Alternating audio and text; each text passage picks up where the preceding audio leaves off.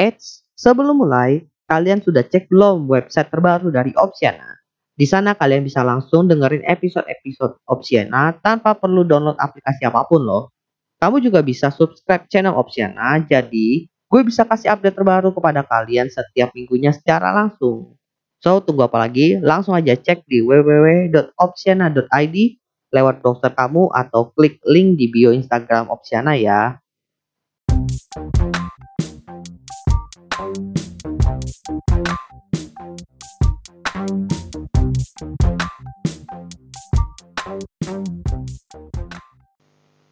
semuanya, balik lagi bareng gue di Opsiana Podcast. Ya, balik lagi di segmen studi kasus.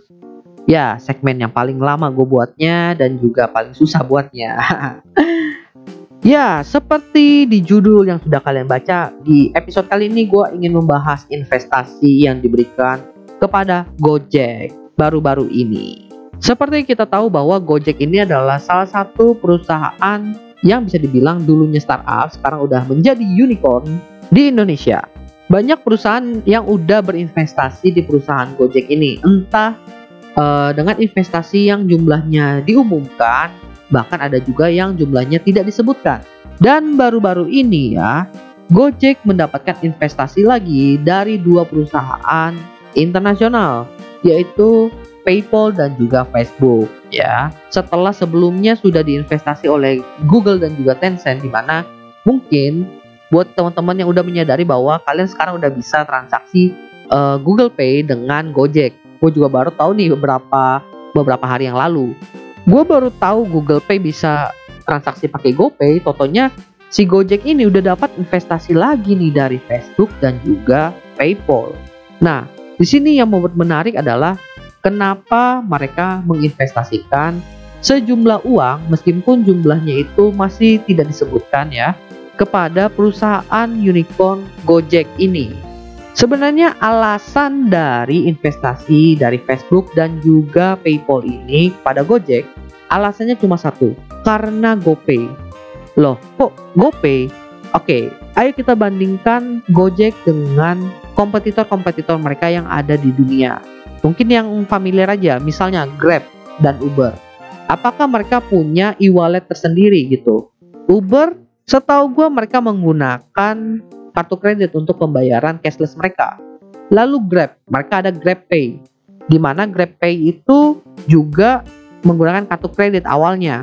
Dan baru-baru ini di Indonesia mereka kan ada kerjasama dengan OVO. Tapi balik lagi, OVO bukanlah milik Grab, OVO itu adalah perusahaan tersendiri yang kebetulan menjadi partnernya dari Grab. Sedangkan jika kita lihat dari Gojek, Gojek itu punya GoPay. GoPay itu milik Gojek sendiri. Dari segi regulasi sih jadinya nggak ribet-ribet banget gitu. Ketimbang gue kerjasama dengan dua perusahaan untuk memanfaatkan uh, e-walletnya, mending gue pakai satu perusahaan yang udah punya satu paket gitu. Udah dapat ride sharingnya, udah dapat e-walletnya juga.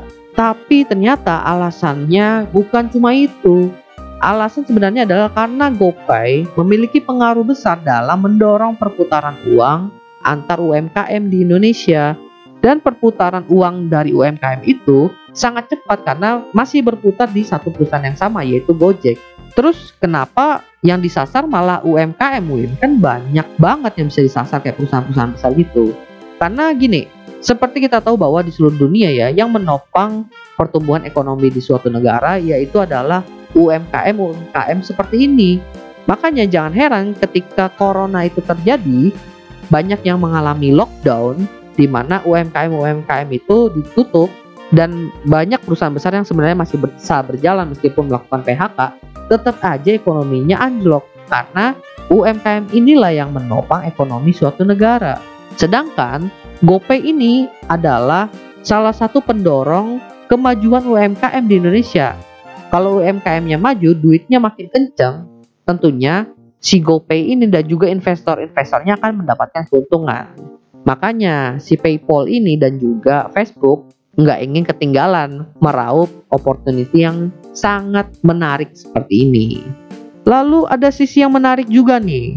Pertama dari sisi PayPal dulu ya yang gue ceritain ya hubungan PayPal dengan GoPay. Jadi sebenarnya PayPal dan GoPay ini memiliki satu kesamaan. Kalau kita telah latar belakang PayPal sendiri adalah menyelesaikan masalah dari kartu kredit, yaitu adanya masa kadaluarsa dan juga kode CVV.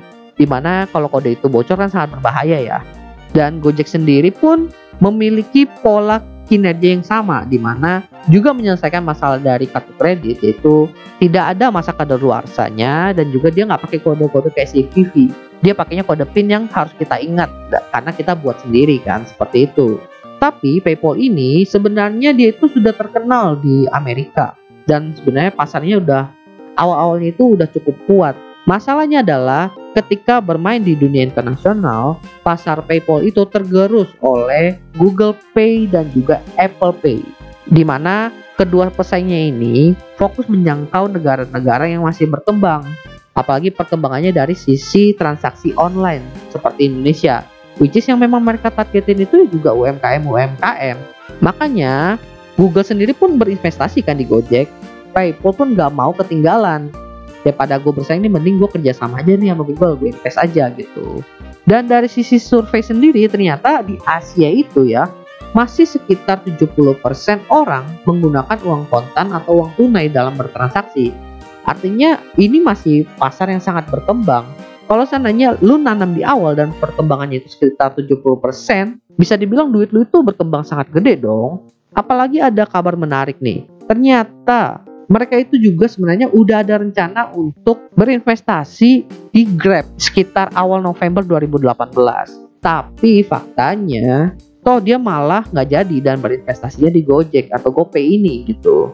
Lalu kenapa si PayPal ini harus investasinya di GoPay? Kenapa dia nggak langsung aja gitu munculin di Indonesia?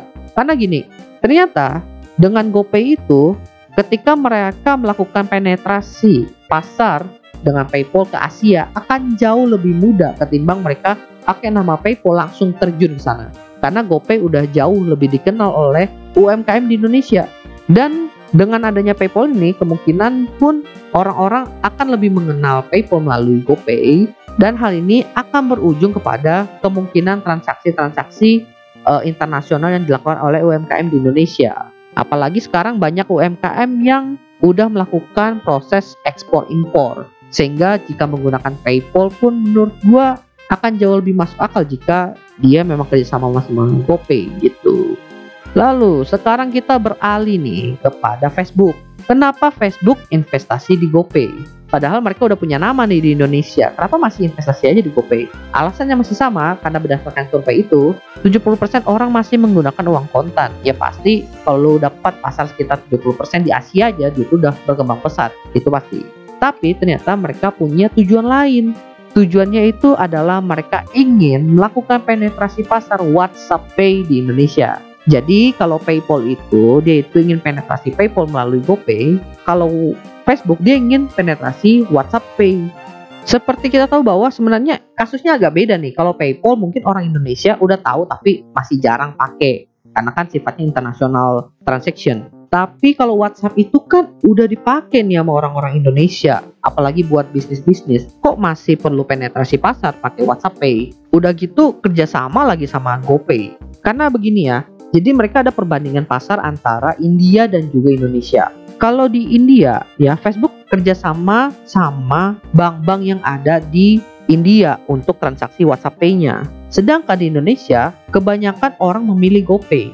Yang pasti kalau seandainya lu kerja sama sama bank-bank, artinya bank A, bank B, bank C gitu, itu pasti regulasinya beda-beda. Sedangkan kalau lu pilih GoPay, lu cukup fokus pada Gojek ini dan juga regulasinya cuma fokus kepada satu perusahaan ini, sehingga mereka nggak perlu ribet. Itu yang pertama. Lalu alasan sebenarnya adalah karena Gojek memiliki jangkauan yang lebih luas terhadap UMKM di Indonesia ketimbang bank. Maksudnya jangkauan lebih luas gimana? Mereka punya data. Mana aja sih UMKM yang ada di Indonesia. Di daerah ini berapa banyak? Di daerah ini berapa banyak? Transaksinya berapa banyak? Transaksi di sini berapa banyak? Mereka punya data itu sepenuhnya. Sehingga dengan sebuah aplikasi bernama GoPay, mereka bisa mendapatkan informasi yang benar-benar sangat to the point tanpa perlu merging lagi dari uh, institusi lain gitu. Kemudian biasanya juga orang Indonesia sekarang memanfaatkan GoPay sebagai e-wallet di mana mereka juga naruh saldonya di situ. Jadi benar-benar saldo terendap lah di sana. Dan Facebook ini berpikir bahwa oke okay, WhatsApp ini memang udah menjadi media komunikasi bisnis di Indonesia. Lalu kita luncurin WhatsApp Pay. Pertanyaannya, apakah orang Indonesia akan langsung menggunakan WhatsApp Pay, belum tentu dong. Tentu perlu waktu untuk menyesuaikan dengan orang Indonesia dalam menggunakan WhatsApp Pay ini. Jadi daripada gua ribet ngeluarin waktu, modal lagi, tenaga lagi, mending gue integrasikan langsung dengan GoPay. Karena orang-orang Indonesia ini udah biasa pakai GoPay. Gue nggak tahu nih integrasinya nanti seperti apa apakah mungkin nanti saldo GoPay dan WhatsApp Pay itu jadi satu sehingga kalau kita transfer transfer itu langsung lewat GoPay aja langsung kirim ke bukti transfer menurut gue hal ini akan menjadi sangat adiktif buat orang Indonesia karena WhatsApp ini menjadi semakin berfungsi alias fungsional tanpa menambah fitur yang berlebihan dan juga tanpa perlu pembelajaran yang jauh lebih panjang gitu. Karena dasarnya kita udah ada yaitu dari GoPay. Cuma sedikit integrasinya aja. Tinggal klik hubungi GoPay udah bisa transaksi. Paling ribetnya ya nanti cara integrasinya, cara transaksinya sama cara kirim bukti transfer gitu. Sedangkan kalau misalnya WhatsApp itu sendiri yang menjalankan WhatsApp Pay mungkin ada regulasi lagi nanti buat uh, transfer saldo dari ATM ya kan? Belum lagi kodenya setiap bank beda-beda. Itu kan ribet banget gitu. Mending langsung aja ke GoPay satu. Selesai. Oke Win. Gue udah paham nih kenapa mereka pilih GoPay di Indonesia. Tapi kan mereka punya pesaing yang jauh lebih besar gitu. Kalau dibandingin Gojek dengan Grab kan Grab lebih besar gitu di Asia. Kenapa harus pilihnya Gojek? Jadi kita cek dulu nih. Gue ngelihat datanya ya nanti sumbernya gue taruh juga di website nanti kalian bisa cek. Gue ingin membandingkan valuasi antara Gojek dan juga Grab. Ternyata valuasi Gojek itu lebih kecil dibandingkan Grab ya. Tapi apa yang membuat ini menarik? Ternyata valuasi Gojek itu adalah sekitar 10 miliar US dollar di mana saat ini Gojek sudah beroperasi di empat negara. Lalu kita bandingkanlah dengan Grab. Grab saat ini punya valuasi sekitar 11 sampai 14 miliar US dollar. Ini masih perkiraannya. Oke lah, kita asumsikan 14 miliar US dollar. Dengan posisi Grab itu sudah beroperasi di 8 negara. Lu bayangin, Grab ada di 8 negara, Gojek ada di 4 negara. Tapi valuasinya itu cuma beda 4 miliar US dollar. Bayangkan apa yang akan terjadi seandainya Gojek berada di posisi yang sama dengan Grab. Dia berada di posisi 8 negara. Valuasinya apakah jauh lebih besar dari 10 miliar US dollar atau bahkan bisa mencapai lebih dari 14 miliar US dollar melampaui Grab? Bisa saja. Dari data valuasi ini, kita bisa menyimpulkan bahwa Gojek itu meskipun valuasinya masih di bawah Grab, tapi dia punya potensi yang besar. Kalau seandainya dia nanti berkembang dengan posisi yang sama dengan Grab nantinya dan bahkan bisa melampaui Grab. Oleh karena itu, masuk akal aja untuk PayPal dan juga Facebook berinvestasi kepada perusahaan Gojek ini yang manakala juga masih dalam proses perkembangan di empat negara ini. Dan pastinya di empat negara ini mereka juga menerapkan GoPay karena seperti yang kita udah tahu ya bahwa Gojek dan GoPay itu udah satu paket, makanya akan memudahkan transaksi cashless di keempat negara tersebut.